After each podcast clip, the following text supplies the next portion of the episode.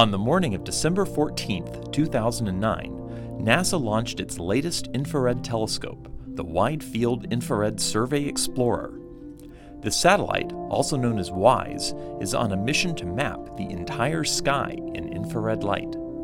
Its four detectors cover wavelengths from 3.5 to 22 microns and can see stars, dust clouds, asteroids, and comets.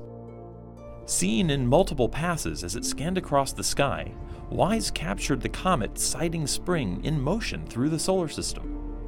This image sequence spans about 8 hours, showing the comet's dramatic cold dust tail.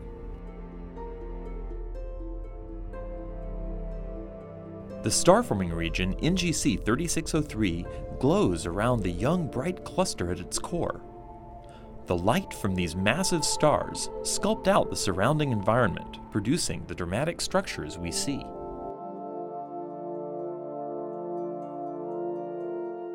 Looking beyond the Milky Way, we see our neighboring Andromeda Galaxy. At the shorter wavelengths, WISE catches the light from stars, while the longer wavelengths reveal dust. Together, we get the complete picture of the spiral galaxy and its prominent dust ring. Some distant galaxies are virtually impossible to see in visible light because they fall behind dark dust clouds in our own Milky Way. These two, known as Maffei 1 and 2, are easy marks for WISE, however, since the obscuring dust becomes transparent in the infrared. The WISE view of the Fornax cluster shows a population of galaxies about 50 million light years away.